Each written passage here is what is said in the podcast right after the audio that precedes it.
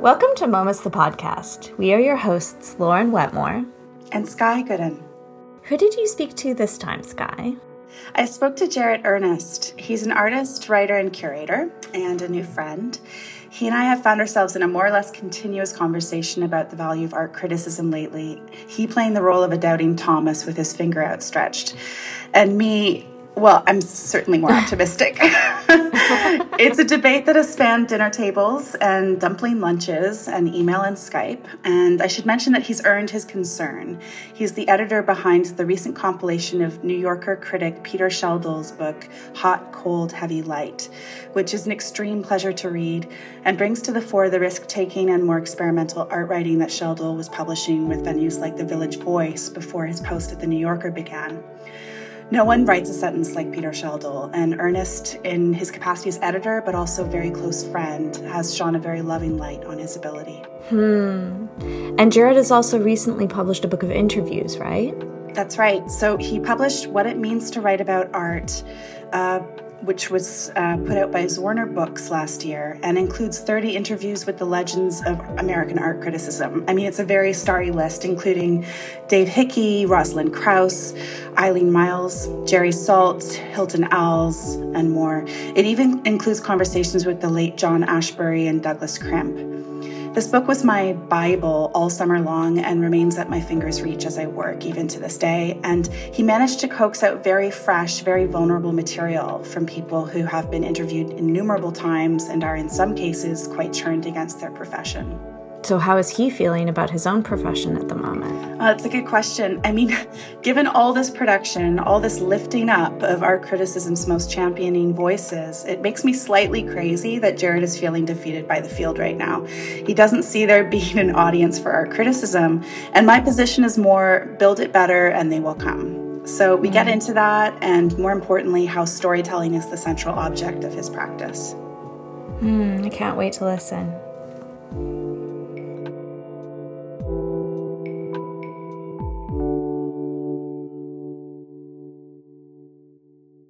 Okay, so I think we've we've gotten our giggles out, and maybe we can start, you know, stop being polite and start getting real.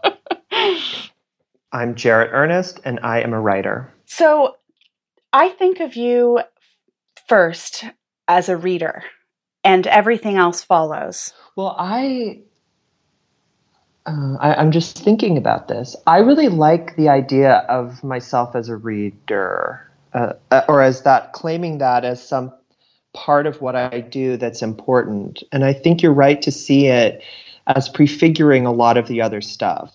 Um, it doesn't prefigure being an artist to me, but it's it's intimately bound. And so I, I grew up in a very rural part of central southern Florida, and I like in a freakish childhood way just responded to art and or like to aesthetics or to experiences. And so like one way that that took the form which i think it does for a lot of children is egyptian art. So it's like okay i became obsessed with ancient egypt but like how do you actually find out about ancient egypt? On the one hand there's there's movies that are on television. So i think like the Egyptians in the Ten Commandments, in which like the Pharaoh has like eye makeup and like a skirt on. I think there's a kind of sexuality aesthetic thing going on there. Also, Cleopatra with Elizabeth Taylor. Um, but from those kind of very early, like five years old kind of experiences, becoming obsessed with ancient Egypt and going to the library. My parents always took me to the library, and I could get whatever I wanted. And I just got a lot of books on Egyptian art. I like memorized hieroglyphics and I used to write in hieroglyphics and I was like really in- obsessed with them. And so my parents took me when I was like seven to a museum that was a few hours away that had a show of Egyptian art. And I later, uh, just the last year, I was thinking about that and I asked my parents about it. And I said, you know, this is kind of wild. Like, I can't, we weren't a family that went to cultural things. Um, or museums. I said, I think, you know, this is important to me because it was the first time that I ever saw art in person. And it was also the first time that um, I went to a museum. And my parents said, Yeah, it was the first time we went to a museum either. Mm-hmm. Um, wow. And I said, and I was like, Well, why did you do it? And they said, Well, you were just so obsessed with it. And so I think that that one tells you like how sweet my parents are, mm-hmm. and they were very supportive in, in in that sense. But so the majority of my life after that, you know, I, I was always I was drawing and I was making stuff, but the key way that I learned about art was through books. So I think that there is a very deep relationship with reading there. I'm sort of touched that you intuited that or that you've noticed that because mm-hmm. it's not something that I necessarily had even said to myself before. Mm. But mm. I um yeah, so I'm a reader. Yeah. Well, before we get into the other the other sort of roles that you occupy and occupy so well. I wonder if we can talk just one beat further about this relationship to reading. I have some practical questions like do you read a didactic panel before you see an exhibition? Do you have any sort no. of okay. Tell Wait, me about that question. decision. Finish your question. Well, we can do this in pieces. Tell me about yeah. why you don't there's a quote i don't know if it, i haven't seen where D- marcel duchamp actually said this and i kind of like want to throw myself into a pit for referencing marcel duchamp. But i had heard i had a teacher in art school that once said that marcel duchamp said that the title is like another color in the artwork. Like mm. you make something and you give it a name. And that always made sense to me because the kind of late the language, the discursive framework mm. through which you enter an artwork is very important. And it, mm. it does a lot of work, as we know, for shaping the way that you might experience it. And I think because of my sensitivity to the power of language and also the interrelationship between language and material, I I really want to have the shot to see the thing. Mm. You know, I, I really value the material object. And so I really want to see the object for what it is, mm-hmm. even though that's a very fraught endeavor. And then after having that experience, I might read the I might go out and read the text about it if I like mm-hmm. want to understand either because I thought it was great or because I thought it was I just didn't understand it. But I mean I don't know. I really also want to think you know, it's almost like a test. It's like a diagnostic. Like, what was mm-hmm. this experience? And then how does that, you know, what did I get from it? And then how does that relate to the way that it's being framed? And then how might I, how might that change my understanding? Right. So yeah, I never read the panels. I don't. I mean, I never read the wall text and shows except for at the end. I don't um, listen to acoustic guides. You know, mm-hmm. the I, my idea of hell is being on a tour in which somebody is talking to me in front of an artwork. Right. I just want to look at it on my own. so, um, yeah. All right. So that's one thing about reading. Okay. I guess the second thing I wanted to to ask after is sort of where does it begin and where does it stop when you're doing research on an artist um, or an art writer, as we know is a is an important sort of arm of of your publishing practice lately. You're interviewing with critics and editing Schjeldahl. I guess I'm wondering. Of course, you're going to read their catalog, their oeuvre. Uh, for some of these figures, that's already very ambitious. But how much further and how much further afield do you have the inclination to go? And do you ever have to sort of express some self discipline about that research? Well, yeah, discipline always. I think that it comes from being essentially an autodidact, in that mm. the way that you learn something is that you read a book and then you read something in the book that you want to know more about, and then you read the other book. And it's this endless pro- yeah. proliferation of reading. And that's how I approach kind of everything. Um, and and it's funny because you do have it gets a point where I have to kind of artificially cauterize some things where because I just I, am interested in everything. Like mm-hmm. I, I honestly am interested in like a certain level of uh, detailed information about almost anything, mm-hmm. which is like I'm really bad socially in that I don't care about small talk. Like I can't, I almost can't do it. Like it's like I have a problem. Mm-hmm. But almost everyone that you meet in the world knows something in detail that you don't know. Hmm. And so it's like, okay, if you are a plumber or you do um, estate taxes for rich people in the Hudson Valley, like that's a little bit of insight into some part of, of the world that like I might never come in contact with, sure. but it's it's interesting to me. So so having that kind of curiosity means that you have to i do eventually have to set some boundaries like when i first start working i read i read kind of widely and i'm interested in seeing the outer edges of, of what a reference might be in relationship to, to someone like i'm writing something right now about an artist um, named Theresa Hak Kyung Cha who is uh, an artist that i really love who died in the 80s but I'm I'm writing about a project that she did at the end of her life about hands and art. And so then suddenly I'm like reading this like book on palmistry, which is like completely absurd, like um, sham science. Even as like a divinor a divinatory tool, it's pretty goofy. Mm-hmm. But then you know there gets to be a moment where you're like, okay, at least now I know I don't have to read more about that. right. You know?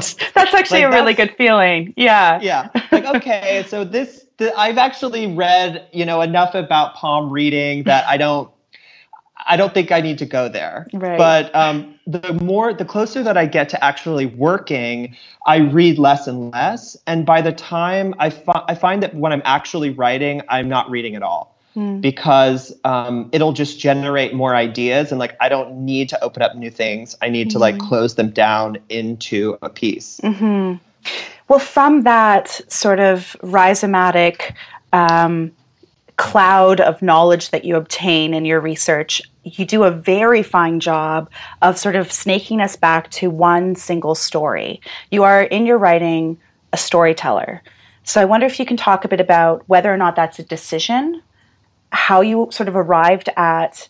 Uh, at that decision, um, if so, and I also guess I want to I want to understand from your perspective what the the the value is of storytelling when we're when we're trying to meet great art. Ooh, yeah. Uh, so I think that you have um, a special vantage on asking that question, which is this is a new articulation for me as okay. an artist, as a mm-hmm. writer, which is about narrative. And I had, because I'm a high maintenance interview, I sent you, you a string of things that I've written recently yeah. you know that um that all go together and the way that they go together is of a cert is about a certain attitude towards narrative. Mm. which is basically what i'm most interested in at the moment. Okay. Because um history and criticism are narrative forms. And so if you if you think for instance about gombrich's famous book called A Story of Art. It's like a almost like a children's level textbook, but it's very beautifully done. It's called A Story of mm. Art. It is not and, and that's what history is. It's it's a story or it's a set of stories. And what is interesting to me is trying to find new stories because what I think we've all experienced, and part of what makes the art world right now feel completely nonsensical and illegible is that the kind of the dominant story of art that we have inherited um, against which a lot of writing criticism has positioned itself has completely broken down and shown itself to be um, um, irrelevant for dealing with the questions that we're now asking of each other in the world. Mm. And the solution to that is to try and in it, the solution to that is, is a narrative one, which is okay, what are different stories? Like, how could we understand this differently? As far as we're concerned in our consciousness, an artwork isn't like a fixed thing in the world. It's an experience that we have. Mm. And that experience is marked in a very particular way by um, the specificity of the encounter, like mm. where it is, where we are in our lives. It's a kind of unfolding. And um, we might have multiple encounters with the same work of art over our lifetimes, which kind of aggregate up into something more meaningful. Um, but in each of those encounters, the story where we were at with our story is different, and they revise, they get revised.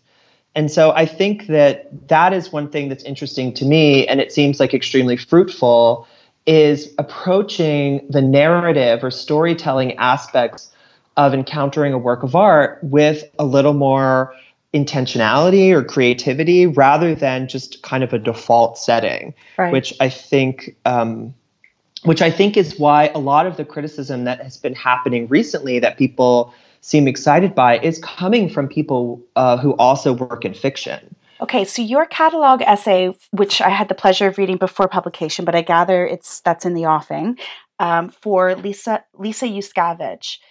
In it, you well, first of all, you don't drop her name until I don't know how many words in, but easily 2000, 1500. I mean, it's like sort of like the the one third mark of a fairly lengthy piece that is a, a deep pleasure to read. Um, I felt that I was sort of being pulled along almost despite my, you know, despite knowing I had other things I needed to be reviewing for you. I was like taking my time um, because of the tenor of that piece. You, um, so that's one thing. I wanted to talk about sort of the device of that and the at once showmanship of it, but you do it very demurely. And so I, I guess I want to talk about that approach. Well, I know that like the big umbrella idea of this talk is like, what is great art to you? And I, I think my we'll we'll qualify this and get closer to an answer through the conversation. But one thing that I realized in preparing to talk with you is that there isn't any single artwork that I would think that is a great artwork on its own. Um, however, I would say that about an artist that that is a great artist mm. and i think partly that has to do with um, context and how i think the stories that we bring to an experience of art that artwork which is in and of itself a wonderful manifestation of you know form and light and color and materiality and i really value those things but it's also you you you bring it into mind in relationship to the story of the person who made it and the other artworks that um, either it's referencing or that they also made. And I think that to me, uh, even though I said that I think the the single artist biography is a convention, mm-hmm. um, it it still seems to me that that is one of the ways that we um, it's almost like a primary way that that stories around art are intelligible and and and accessible is through mm-hmm. like the story of an artist and um, that doesn't and I, I think actually great art stands outside of the person who made it it has to because mm-hmm. like you're not dealing with the, the artist themselves you're dealing with the thing that they made in a way, what I did with Lisa in that essay was extremely artificial and extremely kind of um, it felt really weird to do because I wrote for anyone who hasn't read the essay. I was writing it like a fairy tale. Like I know Lisa Yuskavage very well. She's like a dear friend of mine. And I think because of that closeness, it was important to me to try and write the story as though it was not about a real person, but was about a character named Lisa Yuskavage who had mm. made these paintings. And be- it was also important to me that every aspect of it was true, which means that Lisa recognized it uh, as accurately representing her experience. But I also interviewed about 20 people for that essay who never get mentioned but I did a kind of oral history mm. with them, people who knew Lisa at the time, her teachers, her mm. early dealers, people who were in her studio. And um, I took information that they gave me, their their impressions of it, and I mm. wanted to make something that accorded with those things without ever having to quote them as as validity. So I, I think that the idea of writing this story of Lisa as a fairy tale gave me permission to experiment with with artifice at the level of form. Mm. And so on the one hand, it's funny that you isolate this thing about not naming Lisa until the middle of the essay or mm-hmm. like the first third of the essay because because on the one hand that is um, almost corny like i'm not sure i get away with it um, I actually went through a phase where I named her early on. I, I wrote it like that originally, and then I named her. I went back and I named her early on, and then I took it back out. And I think the point that I was trying to make, because I start with her as like a 12 or a 13 year old looking Right. at art in the Philadelphia Museum.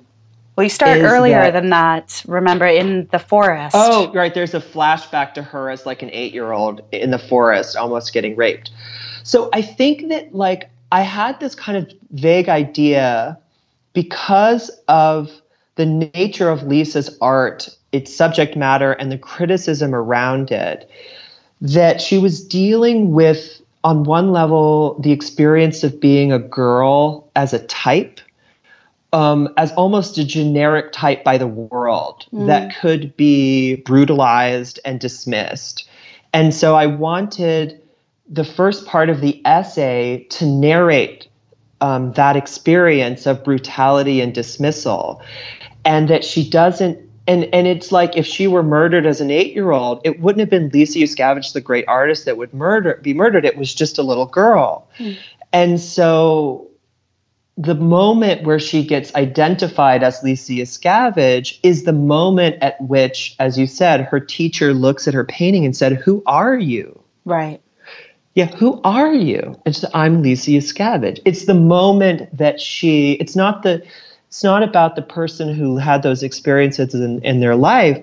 It's about the moment that she um, made something from those experiences that could be legible.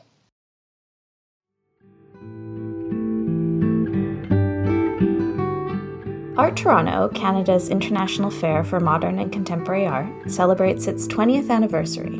With over 100 international galleries, it's the biggest event of its kind in Canada, attracting more than 20,000 art collectors, professionals, and enthusiasts from across the country and beyond. This year, Art Toronto presents a new program of public artworks, an expanded selection of installation projects, must see talks and panel discussions, on site tours, and a special spotlight on the contemporary art scene in Portugal with its Focus Portugal exhibition. Art Toronto kicks things off with a benefit for the Art Gallery of Ontario on October 24th and runs October 25th to the 27th at the Metro Toronto Convention Centre.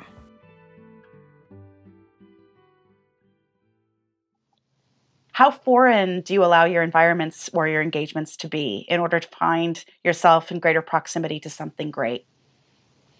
Well, I think I don't it's it's funny to ask this because I have always been like the young precocious one and I'm now like in my 30s and I'm like not the young one anymore, which is really great.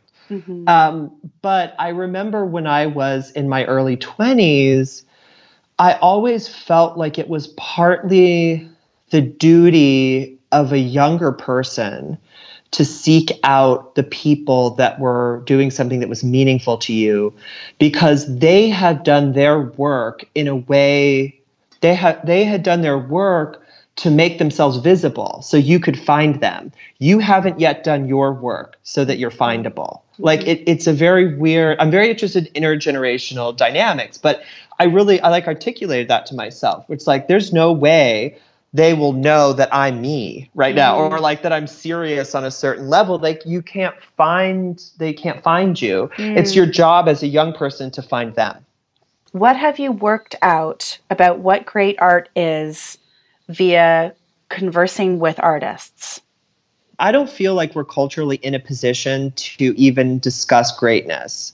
I think that we have to re examine the very foundations of history and the stories that we use, and that out of that, we might be able to approach something as great but like i don't even think we're at the like what is art question. Like mm-hmm. so it's like if you're not if you don't even have cultural consensus over like what is an artwork or why would anyone make it then it's like discussions of greatness mm. seem impossible to me. I think that there are works of art that have meant a lot to me over time and i'm interested in trying to chart that and there's also works of art that have been important to other people over time.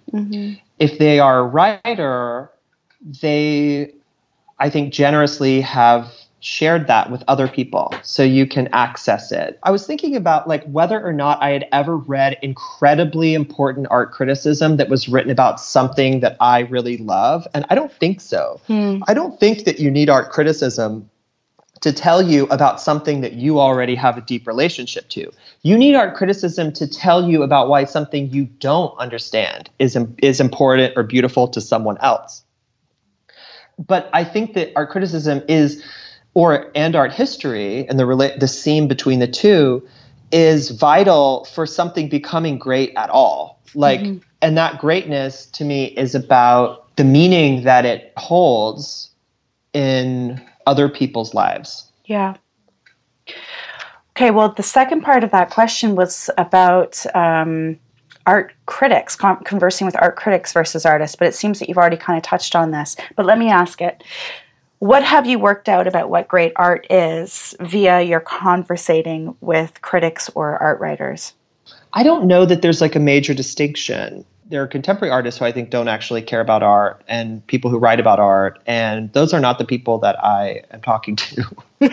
but for anyone that actually like loves art and looks closely at it, um, they we teach each other how to care about art you know, the kind of art that I'm interested in looks really different from each other.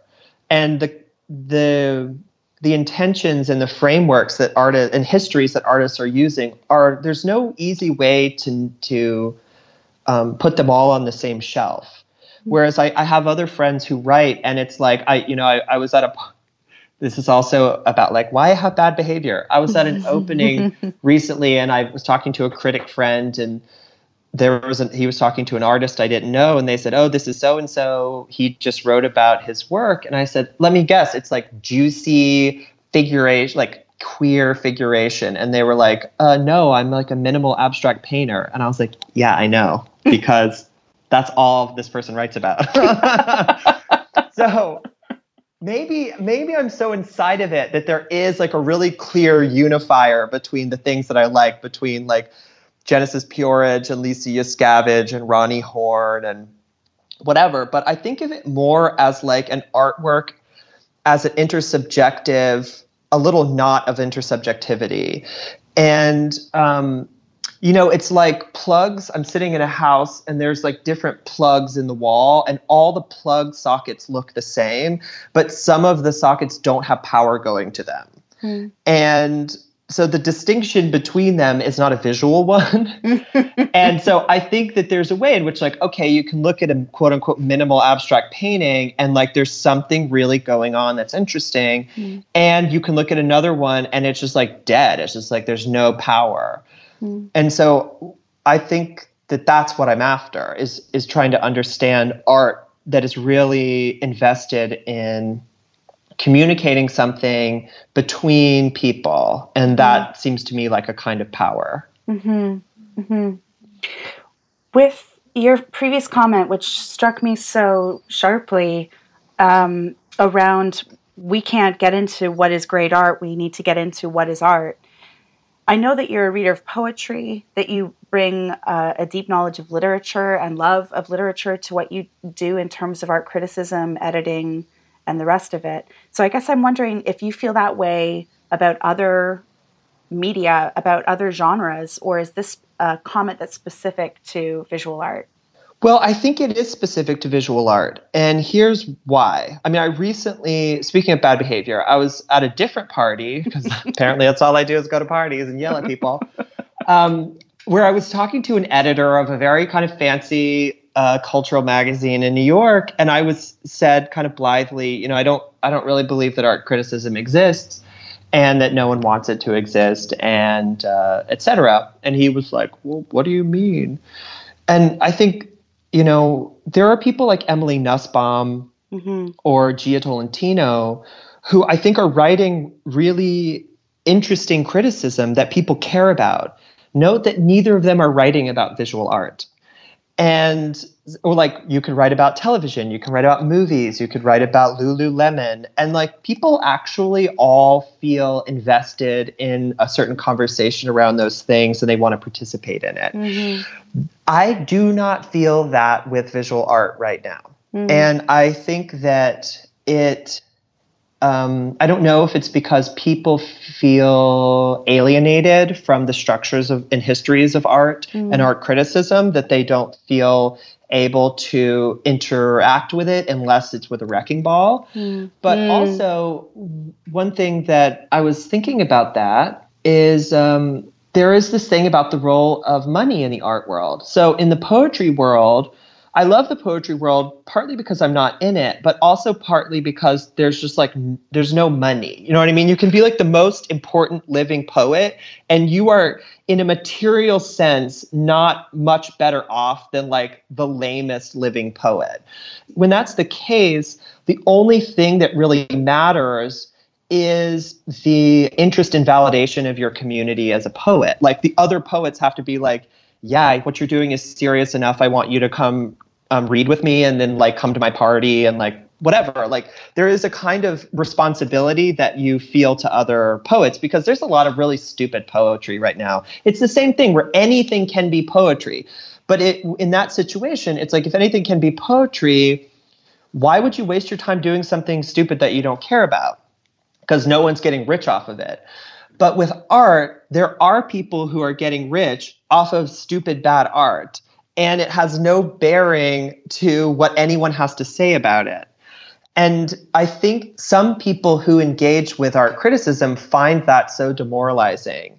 It's like, well, then what's the point? I think that's one of the reasons why, to me, the, the real question is we'll find a better story. Like, right. cre- let's let's create a framework in which like that's not okay. Yeah. And it has nothing to do with like you know Jonas Wood being rich. You know, it's like those paintings are stupid. The people who buy them are probably stupid or not stupid. It doesn't matter. All I know is that I don't want to look at them as paintings, nor do I want to think about them or talk about them. Mm. Even writing a negative review is too much validation for mm-hmm. the level of achievement that I think they are. So, okay, so then what? You know. We had a conversation over dumplings this summer where you es- espoused a, a similar position around nobody cares about art criticism. And i said well i don't think that's don't think that's i don't think that's true. I just don't think we've given them t- a, a, reason to care for a long time. So if we make it better they will come was my feeling. And i guess i i i see a i see a, a kin in you in that you made the book you did. Like, why would you interview at great personal expense, no doubt, 30 titans of art criticism over the many years that that took to compile if you didn't also believe in the power of it and that it has great potential to change minds and change hearts when it comes to great art? I mean, so you're just calling my bluff. Little because, bit. yeah, I mean, the introduction to that book and the, the language that was used around it was very intentional not to talk about the crisis of criticism mm. um, it's it was intentionally an optimistic gesture mm-hmm. Mm-hmm. i mean at the end of the book i said that i thought it in the end of the introduction i said i, I thought of it as an as a, a bouquet and a gauntlet mm. so it's like this is a thank you to all the people who have had this art conversation, and it's a challenge for all of us to pick it up. Mm-hmm. Um, so I think that I feel, on the one hand, um, yeah, optimistic because things can change.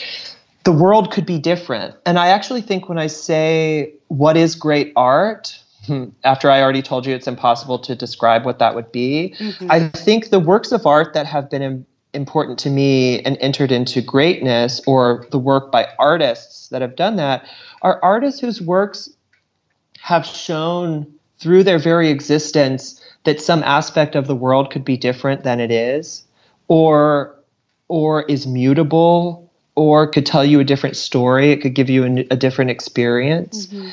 or at least it holds open the space for that to happen. Mm-hmm there is the Pollyanna part of me that's like, this is going to happen. You know, this could happen because, of course, it could happen. You know, there are plenty of smart people who write or who make art, and you know, it's just about finding the right um, mix, like the right moment for it all to congeal and and like actually be something beautiful. Um, but I also think that when I wasn't after having written that book, I felt like I was able to then assume the other end of the spectrum and be a lot more negative about the state of art criticism. Mm. Partly that has to do with me working out my own ambitions. And so I think the solution that I've found, the thing that is interesting to me now, is to write a series of a, a, book that's a series of essays on contemporary art as though they're short stories mm. that bring out such different um, his, histories and attitudes and ideals and just put them all next to each other so that they create this really complex world this this kind of multifaceted world mm. and that that might be almost like the baby steps of modeling why something could be meaningful mm-hmm. or why a work of art matters like why is a work of art useful to think about mm-hmm. because it is but like how does that work because otherwise if it's not something that enters into your mind and your heart and becomes integrated to how you process your experience of being alive and, and make decisions that are modified in some way by the experience of art then um, it's just a thing on a wall that's for sale mm-hmm. and because I'm not interested in the for sale part of it, it's just it's not even like it bothers. It's like I don't mind that things are for sale. That doesn't bother me, but like but I I just don't care about that part of it. You know, it's mm-hmm. like I write about some artists whose work gets sold for a million dollars. I write about other artists whose work does not get sold. That distinction is is made by a process of evaluation that is not my process it does not hierarchically dictate which of those of those artworks I think is more meaningful, more beautiful, more important. And so I think my job as a writer is trying to create a space where someone who is not me could enter into um, could, could enter into dialogue or, or experience a worldview where that is the case. Right. Where everything does not have to be reduced to the the structures of value and and understanding that we have inherited. Right. I see I see what you're saying that that there's a kind of engineered optimism to some of these projects for you and I have to say it's a similar position that we're holding as we endeavor this season of the podcast.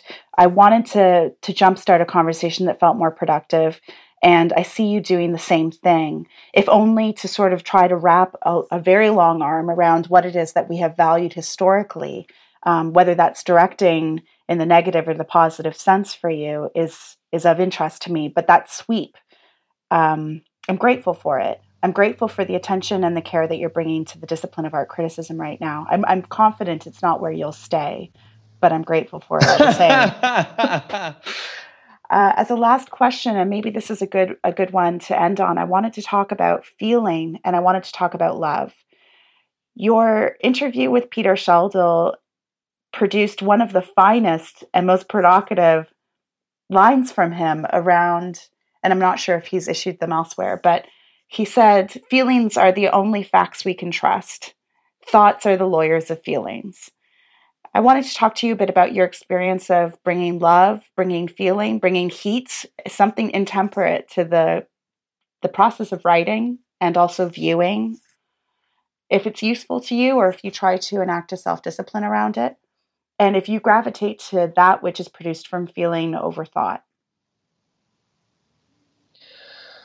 Well, I think the only reason that we have to discuss feeling as a novel um, element in art criticism is because it was like, like banished for a long time. And it's like, I don't think that I don't distinguish between thought and feelings the way that Peter does. I think that when you engage with a work of art, you engage as an as a whole person. And it was made as a whole person. And that person includes thoughts, feelings, sexuality. It also includes spirituality.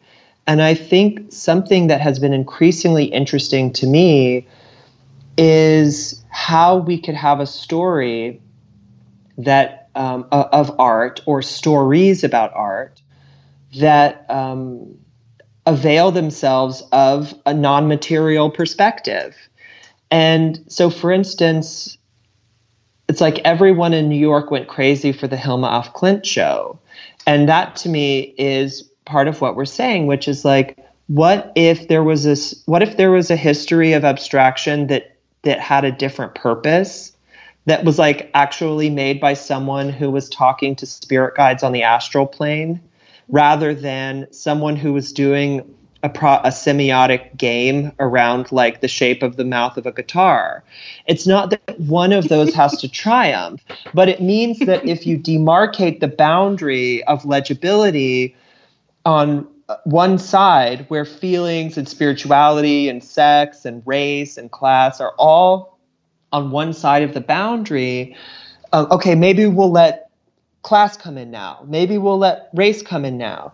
But if we're not willing to engage with a work of art as the product of a full human being, it limits so many. Um, it, it, limits our ability to even understand what many artists have done. Mm. A friend of mine, a painter named Michael Stamm, who I love, recently we were having dinner and he said, it's like modernism. It's like we're all in high school and modernism is the jock and everyone is just trying to now date the jock. Hmm. And so you have like queer modernism, people of color and modernism. And it's like, that's cool. Like, yeah, everyone should get to fuck the jock. But that leaves in place the social hierarchy in which like the jock is still in, is still the top of the school and what we actually need is to completely change that hierarchy. And so, like, yes, white men were able to make boring abstract paintings and get paid for them for a long time. And it's great now that a queer person can make boring abstract paintings and get paid for them.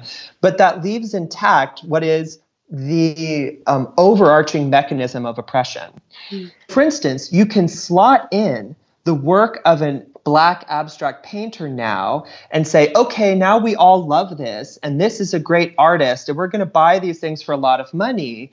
But that doesn't change the fundamental mechanisms of evalu- evaluation. And so, for instance, I think that Jack Whitten is a great artist, but Jack Whitten's work has a context in which he had very interesting philosophical and spiritual ideas related to a backdrop of political experience in the United States for, for African Americans in particular, which is bound up with a certain spiritual tradition. And if we're not allowed to understand his work in that way, but instead have to plop it into a progression of post painterly abstraction, the work does not get to inhabit its radical fullness. And then what it also does is it maintains separate channels of like a major discourse of, of modern and contemporary art. And then, you know, Native American artists get to go along the side and eventually they kind of touch. And it's like, that's not possible to maintain that fiction any longer. Mm. And when we're looking at the wreckage of our present, it's asking a lot from, I mean, it's asking us to get very real about the bitter inheritance that we have as people in the United States and to deconstruct that. The only thing that I would like to say that kind of sums up all of this and connects to the question about love is that the function of love within criticism for me is about moving away from fear and I think the discourse is dominated by fear. Mm. And people who are trying to protect themselves, protect their little pathetic social standing, protect their phony baloney jobs or whatever. This is where I get optimistic. I have faith in art and I have faith in people who love art. In that, like, I will ask myself the question okay, what if everything that I think doesn't matter? Like, what if all of it is irrelevant? The entire colonial patriarchal structure that produced a certain ideas of art as valuable, if all of that were allowed to just fully collapse and we're sifting through the wreckage, I believe that the things that we find in the wreckage that make it through that process will still be beautiful and meaningful. And in fact, will be more beautiful and more meaningful because we're then allowed to see them for what they are or what they could be rather than trying to protect this embattled thing that otherwise is going to be destroyed. Like, I think that there is a resilience in. Um, in serious art I mean, it's existed for a long time. Art has always existed. Interestingly, it's almost always existed in relationship to some religious or spiritual protocol. And I think that's part of its um, level of, of significance within culture. But, you know, human beings, it is inseparable from us, art.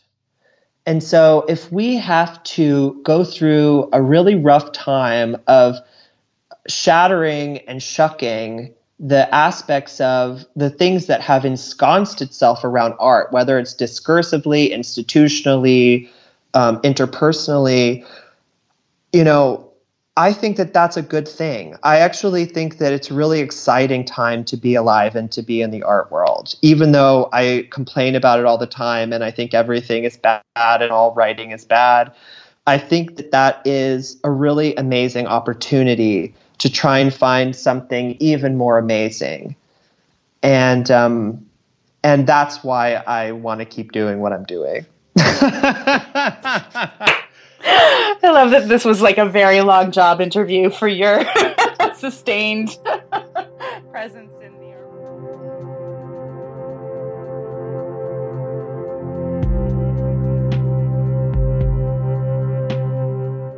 Momus the podcast is edited by Jacob Irish, features original music by Kyle McRae, and assistant production from Mitra Shiram. We would like to thank Jarrett Earnest for his impassioned contribution to this episode. If you'd like to inquire about advertising opportunities or other forms of support, please contact me, Sky Goodden, at momus.ca. This has been episode 13 of Momus, the podcast.